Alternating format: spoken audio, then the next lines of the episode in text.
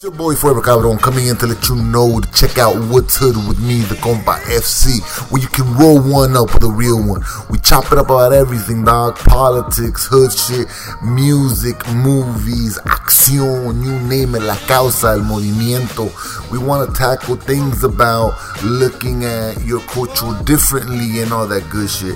So if you want to look into that, if you want to find some self-love and self-worth, dog, check out a Compa. Roll one up with a homie, dog. Every Tuesday and Thursday, right here on Binge on This. Check a homie out, dog. Stay up late. All right. Welcome to Sam of All Trades, a binge on this show, binge on this, where you can find other shows like Roll 420, the tabletop RPG show featuring games like Dungeons and Dragons and Call of Cthulhu, Reading Ronin, where tales and fables are read for your listening pleasure. What's Hood with Forever Cabron, where we take an introspective dive into the Latin culture. Happy News with Perry Kurtz, our favorite wild grandpa who is back from a planetary exile. And This, That, and the Other, our podcast show with Brian and yours truly. Today we are joined by the great guest, John Goodwin, who is a special effects artist and actor. Welcome, John. How are you today? Thank you very much. I've never done a podcast before. I want you to know that. I was Oh. always kind of afraid of that because it's like invasion of the body snatchers or something. When you say One would- you know. One would think with the with the word podcast, but just think of it as as uh, the radio's grandson. Okay, I like that. Radio I love. So, so uh, beginning with all of that, uh, tell me a, a little bit about yourself and how you got into becoming a practical uh, effects artist. Well, I tell you, I um, you know finished high school like we all did, and and um, then I started college at uh, Butler University in Indianapolis, and uh, it was the drama school there that I wanted, and uh, did a couple of years there, and uh, was you know getting the leads in some of the. Uh, the productions there. I figured, you know, no more grapes on that vine. So, you know, I, I wanted to get into movies and, and, and movie technology too. And I was just taken with movies. I always had been. So I transferred to USC, and I didn't know at the time that when you transfer, you're not automatically accepted into the cinema department. Hmm. So I followed the head of the cinema department around for about two weeks with my films under my arm and the whole thing. And I finally I finally got in. But So you Yeah. pushed your way in. Yeah, push. Well, you know what it was was that was their. They did that to everybody. They Mhm. wanted to see that you really wanted it, and uh, you. They wanted to know you had a little bit of push. I think that's what it was all about. like a little rite of passage. Yeah, because the guy, you know, uh, uh, Bernie, he, he he stopped after a while and kind of went into his office, and the act stopped, and uh, Mhm. I talk with my hands. I'm Italian. You can't see that on this.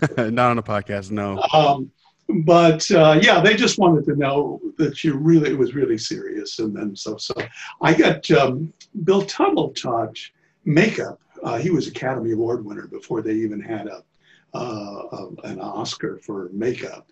Hmm. Um, he was head of makeup department at MGM, and he won an Oscar for uh, the, the Seven Faces of Dr. Lao. And I knew his name, and I was the guy that was always you know, putting stuff on their face and trying to be older, and which was a big mistake I see now. But um, uh, so I took his course on Saturdays and uh, loved it. And uh, he, he didn't teach you prosthetics, but he knew I wanted to get into that. And uh, so eventually he called one. I was his TA for a year, and I would come and set up and all that. And he called one summer and he said, You want a summer job? He said, They need somebody for the makeup show on the Universal Tours. And so I went up right away. And he didn't know it, I don't think, but it kind of degenerated into just uh, somebody who's selling their cosmetics. Um, I had to pick a lady out of the audience. And they called it the makeup show, but it wasn't really a show. You pick a lady out of the audience and you had nine minutes to make her beautiful. And I'm going, okay, well, this is a job. Uh, but then uh, they brought in Verne Langdon and put together a monster show where you oh. pick two people out of the audience, made them into the Frankenstein monster and the Bride of Frankenstein. That's fun. It- yeah, after we got the bugs out of that show, that was a lot of fun. As a matter of fact, I stayed doing that for like three or four years when I probably should have been trying to get down to the lower lot and into the makeup department there, which I did eventually. So, so you go into the university and taking those classes was the opportunity for you to go towards go Yeah. towards Hollywood. I mean, I, I still pushed my acting career, and there were some people that remembered me. Ron Underwood, who's an, an underrated director, in my opinion. I mean, he does everything so well. Uh, when I first got out here, I, I uh, and out of college, he was making like educational films, and he remembered me as an actor, and I was always, "What is a community?" You know, that kind of stuff. Yeah. And um, so he remembered me when he got into features, and. Uh, um, you know, it's it was great. I, I, got a couple of you know good little small parts, but the phone didn't ring for the acting. So you know, and it did for the makeup effects and makeup. So. Well, uh, and I came up through Universal when they still had a makeup department. There's a whole generation that never knew makeup departments at studios because they haven't existed for years. You know, nice. So it, was, it was good. So, what would you tell an up and coming FX artist to do to try to break into Hollywood nowadays? It's difficult. There's, it's just that more competitive. There, that many more people. Um, you want to, you want to. Drawing and painting is the background for corrective makeup for the uh, you know, what we called lab people call ordinary makeup. It isn't ordinary at all. But um, so your drawing and painting is good. Sculpting, sculpting is the basis of all prosthetics. So yeah you know, I mean, I, re- I remember when I was like 13, uh, I got this book on makeup, which everything in it was entirely wrong. Uh, there wasn't a lot of stuff then, you know, out there. If you got a famous Monsters of Filmland magazine, you were in orbit. I mean, you know, pictures of monsters, you know. Yeah. Um, so I talked to kid up the street. I went and got the dental alginate, which you do the impression of the face, and I'm laying flat on the on the basement floor in St. Louis. You have basements in St. Louis, you know. And um, the thing is, you're not supposed to lie flat when you do it. That was totally wrong, but that was. Oh no. And uh, so I mixed the alginate, I had the plaster ready, and I said to the guy, I said, no, okay, as soon as I get the alginate on my face, start putting the plaster on. And he actually, the alginate hadn't set up yet and he's putting the plaster on. So I'm holding really still because I'm waiting for the algae. I don't want to destroy the, the you know, I want a neutral I- impression. And he freaked out. You know, he got plaster on me and I was really quiet and I wasn't moving. He ran up the street to tell his mother that he, you know, uh, suffocated uh, you. Yeah, suffocated me, you know. And um, so that's, you know, I think we all started like that. Um, yeah. But today there is an awful lot on online or available uh, you know, so you're not really trying to, to do experiments where you don't know what you're doing. Um, but I just, you keep doing it, keep sculpting. Yeah. I mean, you know, writing, the writing is something I've always loved doing. Yes. But, you know, that's how we met. Yeah. If you're a writer, you write every day. I mean, yeah. That's what you do. Mm-hmm. And uh, so you, you have to have that kind of discipline. Just work the craft. Yeah, exactly. Yeah. So I know the job varies drastically depending on the movie you're working on, but what does a visual effects artist actually do compared to what people think you do? Well, it's all changed since digital, of course, mm-hmm. uh, because you do kind of sometimes makeup effects in conjunction with digital where you're just painting dots on somebody's face or you put an appliance on and you don't even do the makeup, they do the rest. But yeah. forgetting all that, um, it's uh, it happens a number of different ways. Sometimes somebody who's gaffing a, a, show, a television show, they get an episode where they need a monster or an age makeup or something like that, and they call you, and you uh, either you have the actor or the actress come out and then do an impression and sculpt what's needed, and then come in on the day and apply it. Uh, sometimes you you work on a movie where it's all makeup effects. I mean, I worked out of Rob Bottin's for a couple of pictures. He was very nice to me, uh, helped me get my days in, my final days in for the local because at that time they closed the makeup department at Universal. I didn't want to leave. It was a magical place, you know. Yeah, the playground. Uh, Nick Marcellino, who was head of it, he called me down to the office one day because I was doing something in the lab, and and he said, uh, "You're going to go up and work with Rob Bottin uh, at Heartland Studios on the thing." Well, I didn't realize what he was really telling me was they were closing the department. Mm. When I was done on the thing, I came back and it was it was all gone. Oh man! So, what are your thoughts on CGI? And do you think they've gone too far?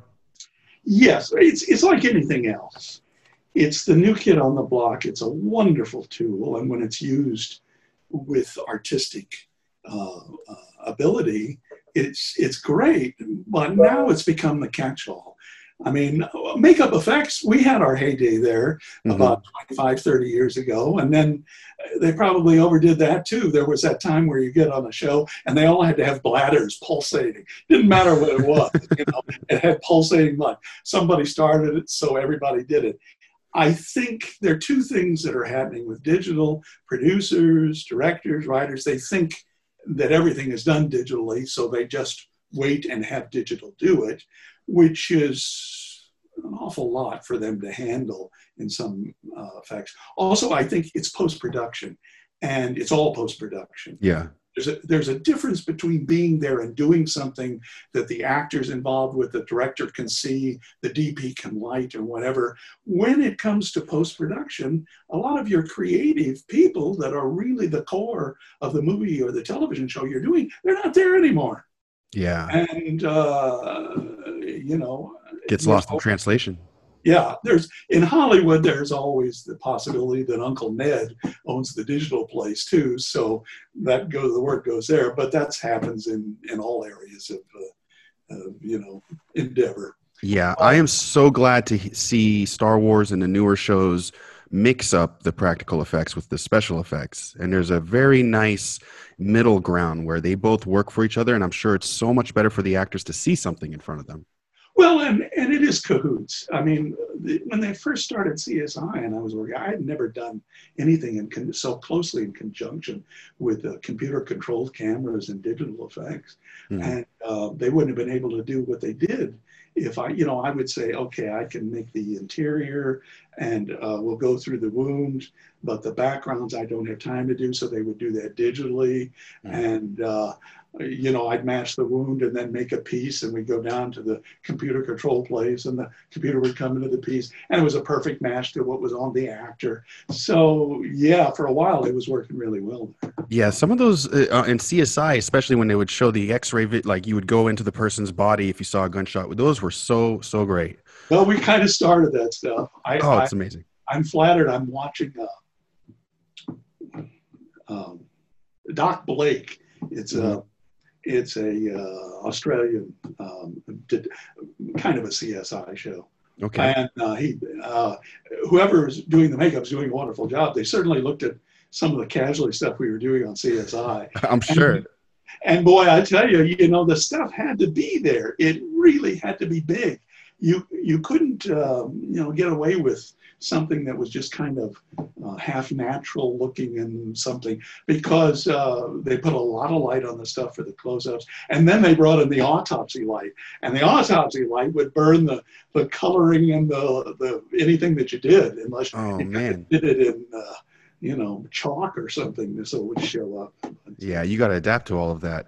So, uh, as a professional, what is something you see FX artists do on shows and movies that you wish they would stop doing? Oh, there are a lot of things. I mean, Top three.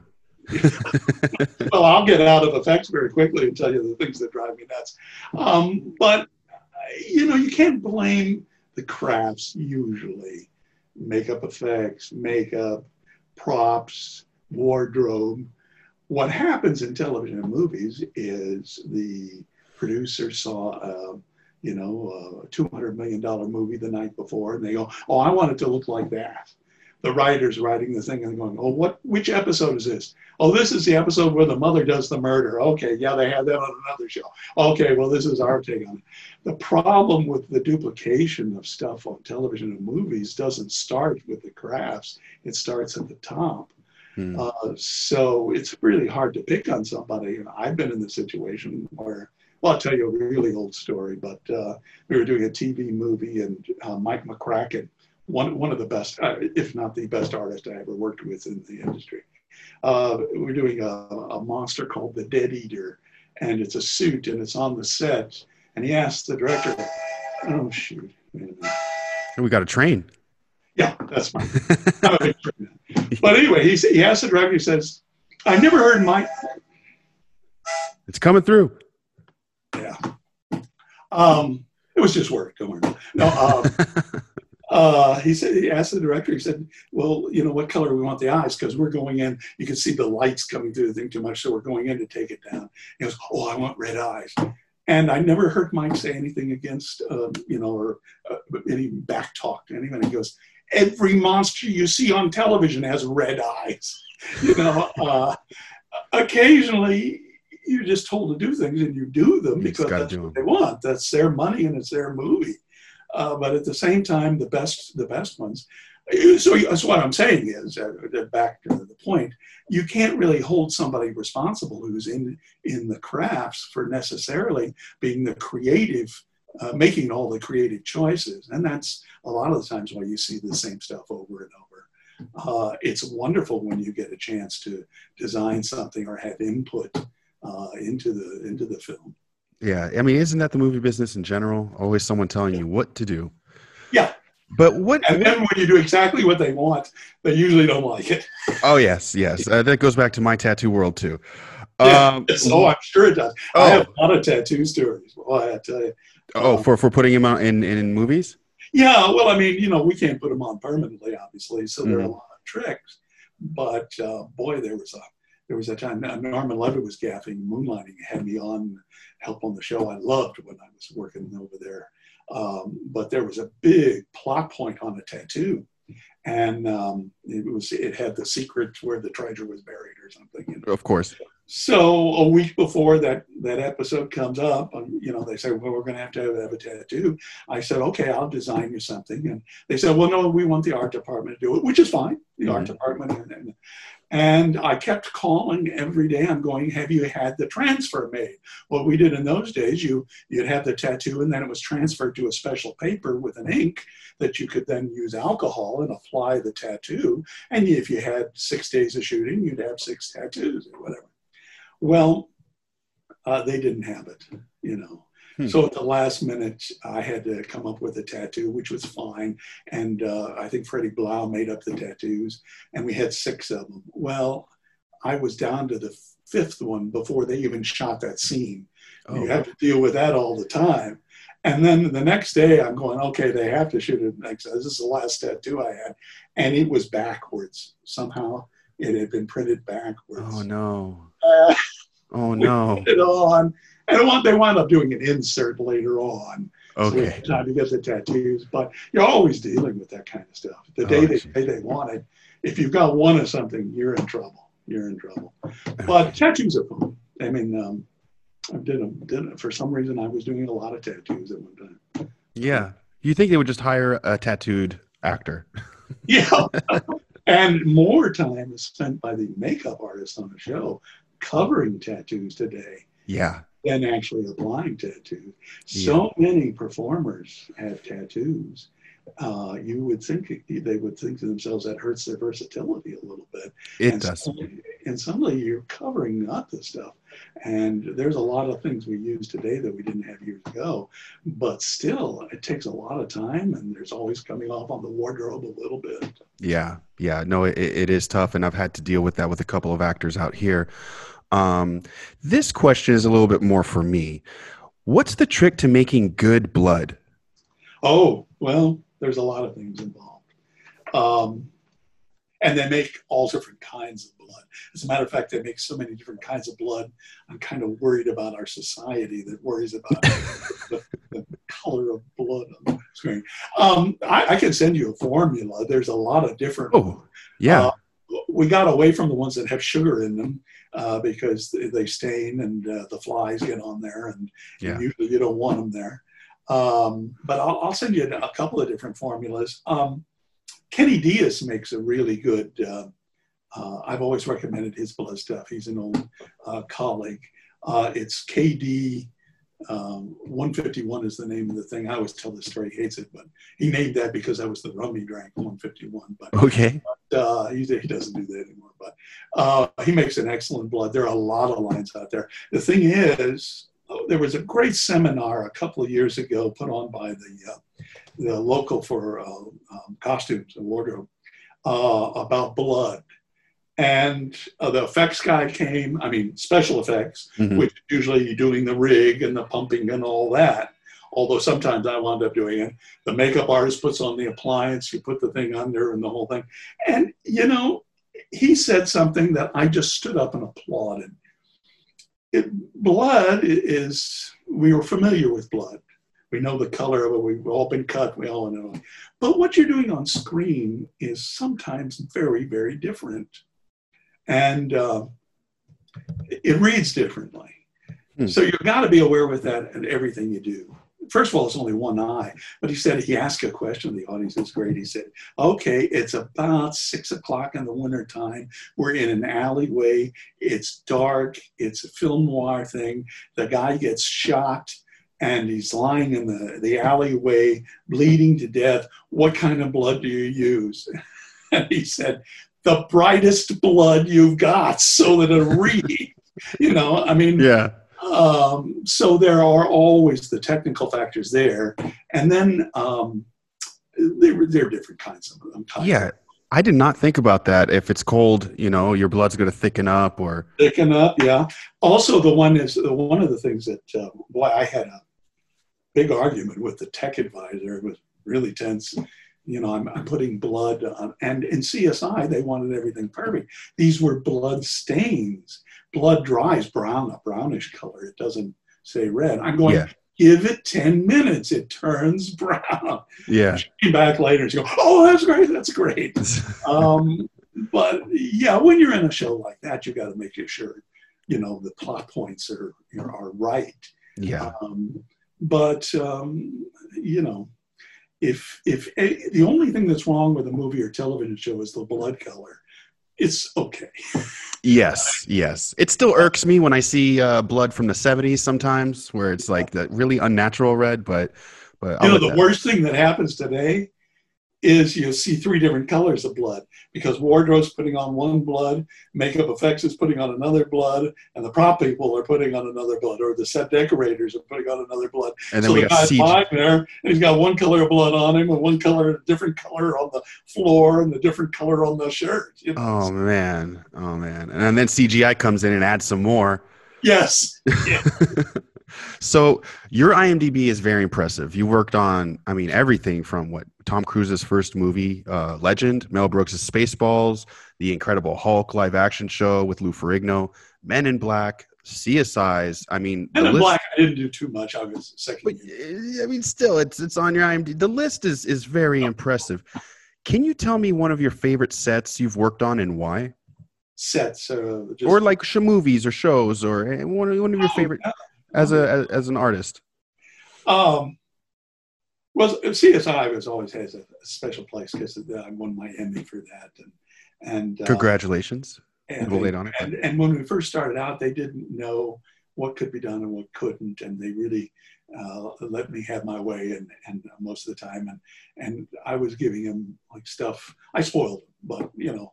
Um, anything that I, I loved working at Universal in the in the lab. This is before your generation, but uh, you didn't always know what you were making in the lab at Universal where it would go. You make something for Buck Rogers or something like that. But to me, it was a magic place. It didn't even have air conditioning. You're trying to run foam latex without air conditioning is like trying to, you know, do the Gettysburg Address on the head of a pin or something. um, but it was a magical place. All of the life masks of all the stars were hanging up and uh, every day I went in there to work, I thought I was a part of history. You'd find, like they were doing a monsters movie, and you and uh, we'd find the the molds from the creature from the Black Lagoon. Oh wow! Uh, and you, you know, or something that said, you know, Rick's hands on it, and that was Rick uh, Ricou Browning's hands from the creature from the Black Lagoon. That's One day amazing. We're, we're, we're cleaning up there uh, Werner Keppler, who's still with us, he's he taught really everybody. I mean, he deserves a special place, special award. Uh, but the one thing about Werner was, you know, it was all kind of the same to him. One star was like another. We're cleaning up the lab one day, and I find this old life mask, um, and it was really crudely done. Uh, and I looked at it, and I'm going, "This is Buster Keaton." Oh wow, Buster Keaton, and whereas oh yeah, Buster Keaton, yeah. and uh, but you, it was a place like that. That's I mean, uh, those are national treasures right there. Yeah. Well, and of course, when I went to work on the thing, which I had a great time on that too. Um, Oh, I yes, the thing. closed the department. All the stuff was gone. Either threw it away or What? yeah. I mean, today all that stuff would be, you know. I mean, I I had a couple of things just because I had worked on things. Or Nick Marcelin, I go, you know, um, Nick, that that that casting of Terry Thomas that Dick Smith did for The Mad World, it's just perfect. He's one of my favorites. I, you know, can I make a copy of that? And Nick Marcelin, no. He, he was the master of the pause. It made you really nervous. It's a kind of an executive thing. He would just wait. Well, Nick, it's, don't worry about it. I was just wondering. Well, you know, and he would talk and go, well, okay, yeah, fine. Just wait to clock out and wait till everybody else is gone. I know you'll you'll clean up your mess. so I did get a few things, but I mean, I just I don't even want to think about what they threw away. Um, they could have made a killing on eBay. Well, It's no eBay. it is heritage too. I mean, Bob, Yeah. Burns, Bob Burns and Kathy Burns were the first people, I think, to realize the art that went into the creation of makeup and props and stuff in movies. And Bob Burns' collection, and I mean, they gave up their house to their collection all these years, but they were the first to say, don't throw that creature from the Black Lagoon suit away yeah. there, there's art there. Well, you know, movies is a business, and they go, well, the movie's done. We got we got to get rid of it. You know, Yeah. um, today That- it's, it's Yeah, that's a, that's a shame. Um, so you worked on the thing. Um, you did you go down to where where, where, was it shot? I want to. I don't want to say Antarctica, but it was somewhere really cold. it was British Columbia. They shot it, but I was none of the effects, makeup effects. Um, I'm trying to think who did the makeup. It was a good makeup artist, but they shot the entire uh, movie without any of the effects, and then set up. Uh, Rob had set up uh, uh, this uh, the effects shop at Heartland Studios, and they had they duplicated the sets. Hmm. And oh, there'll never be another movie like it. They No. would would never think about doing this. It's one of my favorites. Well, it is mine too. I, you know, if you worked on it, sometimes you're a little disappointed when you see the film, no matter what the film is. But, um, you know, John Carpenter and Rob would bring back actors if they needed it. If they came up with a new idea on how to do something, they they bring the actors back and we'd shoot it. Um, they were trying out all the different ideas that, that had never been tried before. I think Rob had been saving them up.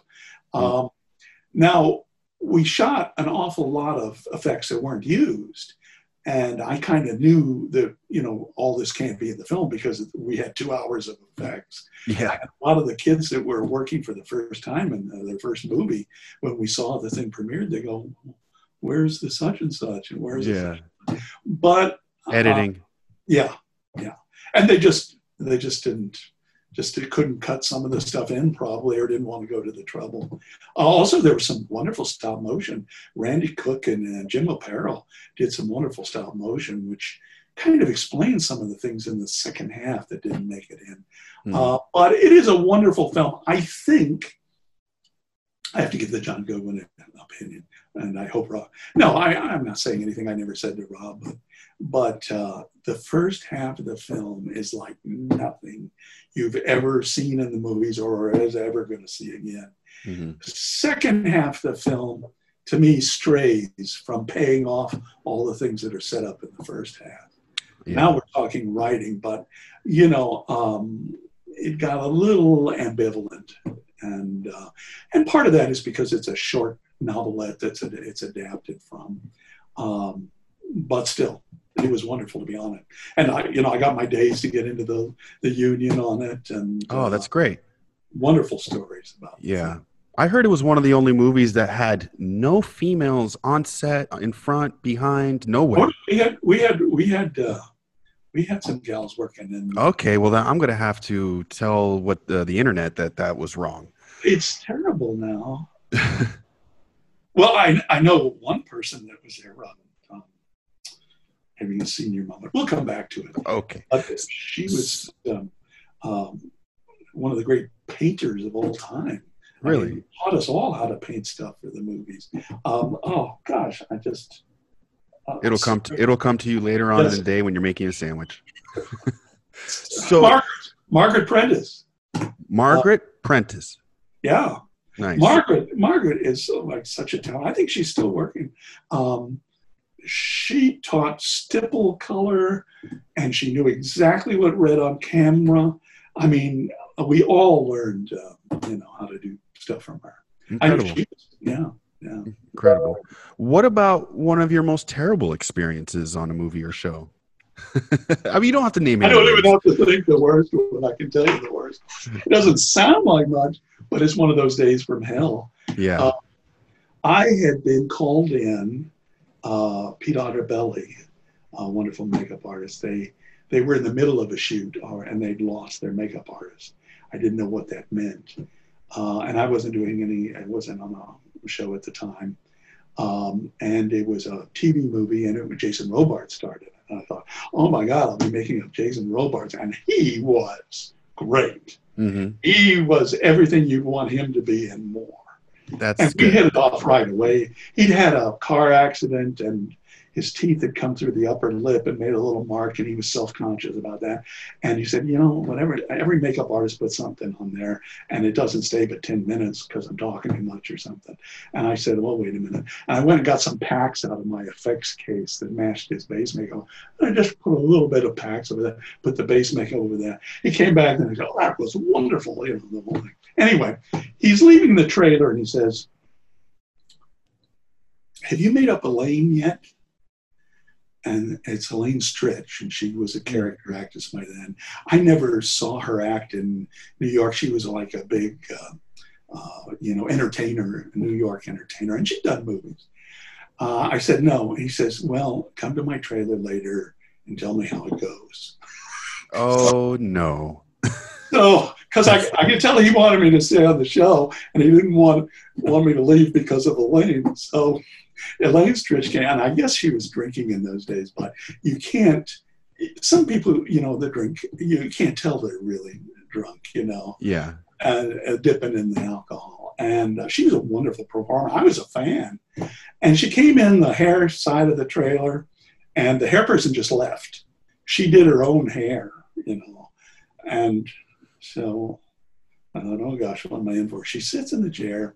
She she takes this makeup that she bought at a drugstore in England, and that's her base. And I'm going, oh, this is. So I put it down, and I'm really working it hard because you have to warm that stuff up. And I, I mean, I really did a good job on the base. It wasn't really appropriate for movies, but you can't tell somebody like that. hmm So then I'm doing her eyeshadow. Not something. I mean, I came in when you had to learn how to do it all, and you do monsters for three months. You want to do make up some beautiful women, you know. That's. Yeah. Change it up. yeah, change it up. And um, so she goes, "Oh, you have you have more blue eyeshadow on this than this one," and I put so little on that you could hardly see it at all. Uh, but then she's starting. She's putting me through the ropes, and and I, you know, you just I couldn't do anything to make her happy, and she's starting to yell and this that, and the. I never ever had anything like that happen to me. So finally, she leaves the trailer. Okay, I'll do it. They tell me later that she had punched out two other makeup artists before they, they brought me in. Oh my gosh. They should at least told you to duck or like be ready to duck. Yeah, I know, but they didn't. They, I guess they thought I'd leave before it happened. Anyway, so later on, I think it was the next day, they're shooting a close up of three actors or whatever at the table. And I'm watching her because watching what's being filmed is important as doing the makeup. That's getting lost. Um, and I look in the back, and she's left a curler in the back of her hair. Now it never, it never would have shown on screen, but I went up to her and I said, "Elaine, is that curler a character touch? It's very funny." She goes, "Oh my gosh!" Like this, and, and pulls it out. I, I said, uh, "You know, uh, I, I didn't know it was character touch where you wanted that there." No, no, no. I, I just, I missed it. And from then on, I couldn't get rid of her.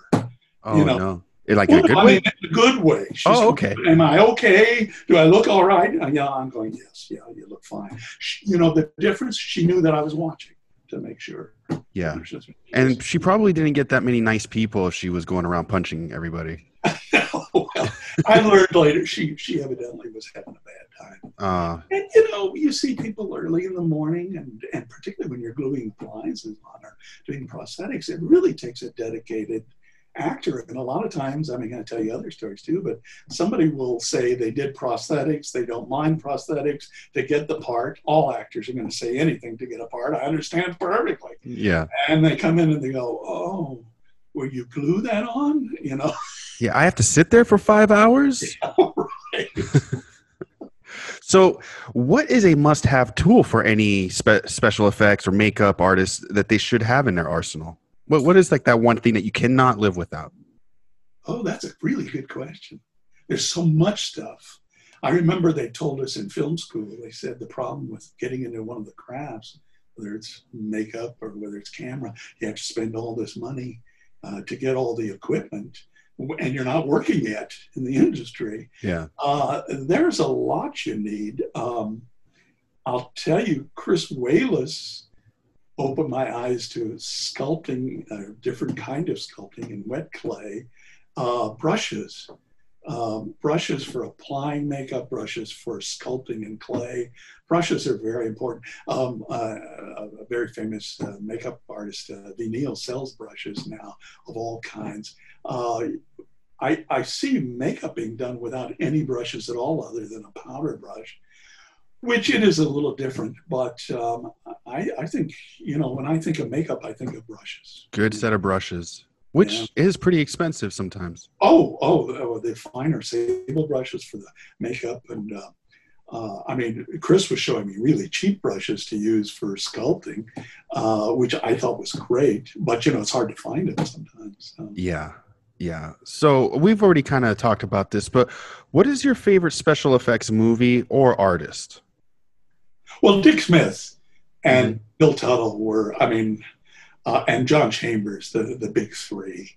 Now, I I didn't get to do a movie with John Chambers. I would go to, over to his house, uh, and Bill showed me so much, and his his brother Tom Tuttle, when Bill was away one year, showed me a lot. He was like Dick Van Dyke's personal makeup artist. Okay.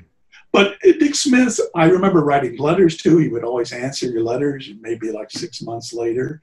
Uh, you know, even after I knew most of the stuff, or you know, I wish I'd had it earlier. He had a course that you could take, and I paid to do that and, and just get the literature. You know, because I might have had some gaps in what he'd already sent me.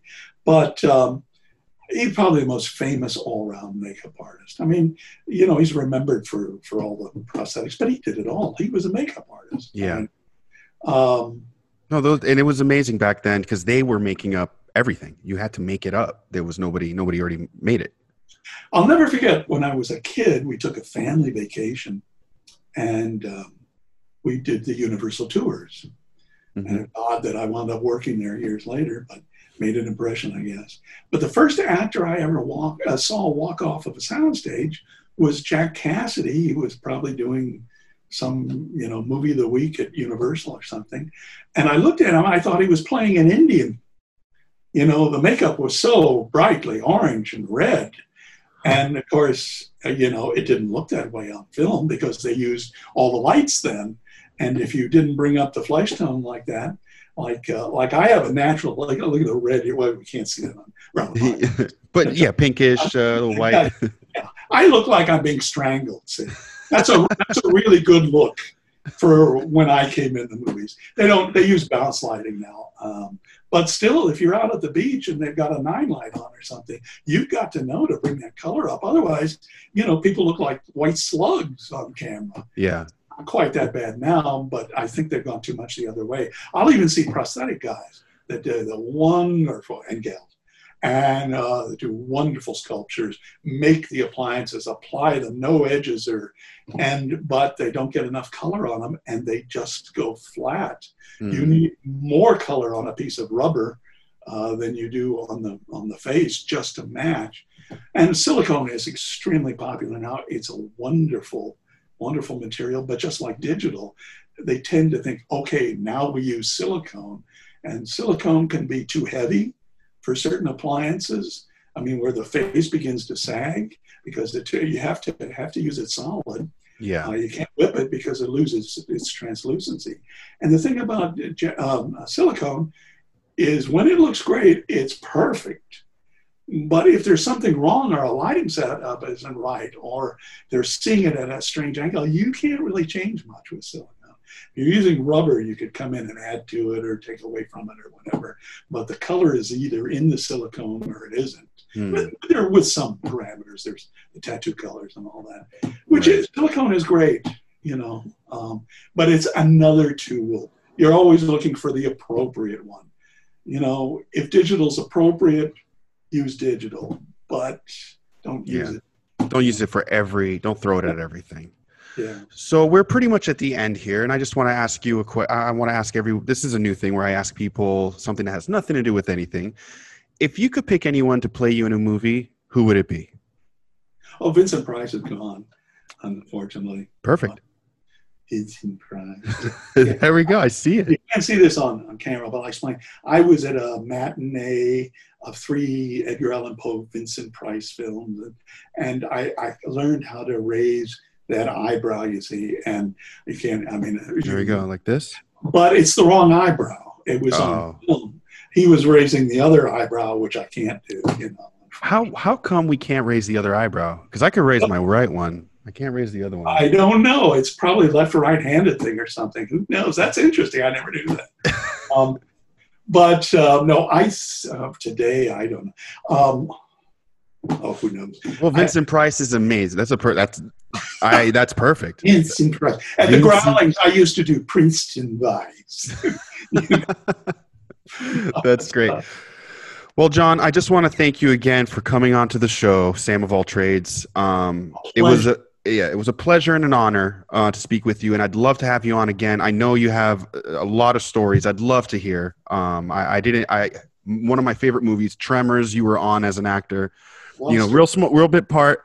But I because I I, remember I- the fellow I, uh, Ron Underwood directed that. The guy I mentioned earlier. yeah, I, again, I'm not trying to plug him, but he- he is such a good director that he has not. I think when you do one thing really well, you get famous for it. You do everything really well, and they don't know who you are. That that's really true. Actually, that's weird. I didn't even think about it that way. But Tremors, uh, I, I saw on your IMDb, and I had to I had to find you on that, and I was like, oh, okay, because I love that movie. Um, but Well- I'd, l- what's that? Yeah, we'll, we'll, we'll save it for another one. Okay, yeah, we, we I, I'd love to have you on again, and um, yeah, thank you for your time. It was a pleasure. Well, uh, this is my first podcast. I was a virgin as far as podcasting, and it was, it was wonderful. Thank well, I hope we I hope we were nice and gentle, and uh, hope to have you on again uh, in the future, man. You take care. Thank you. Thank you so much.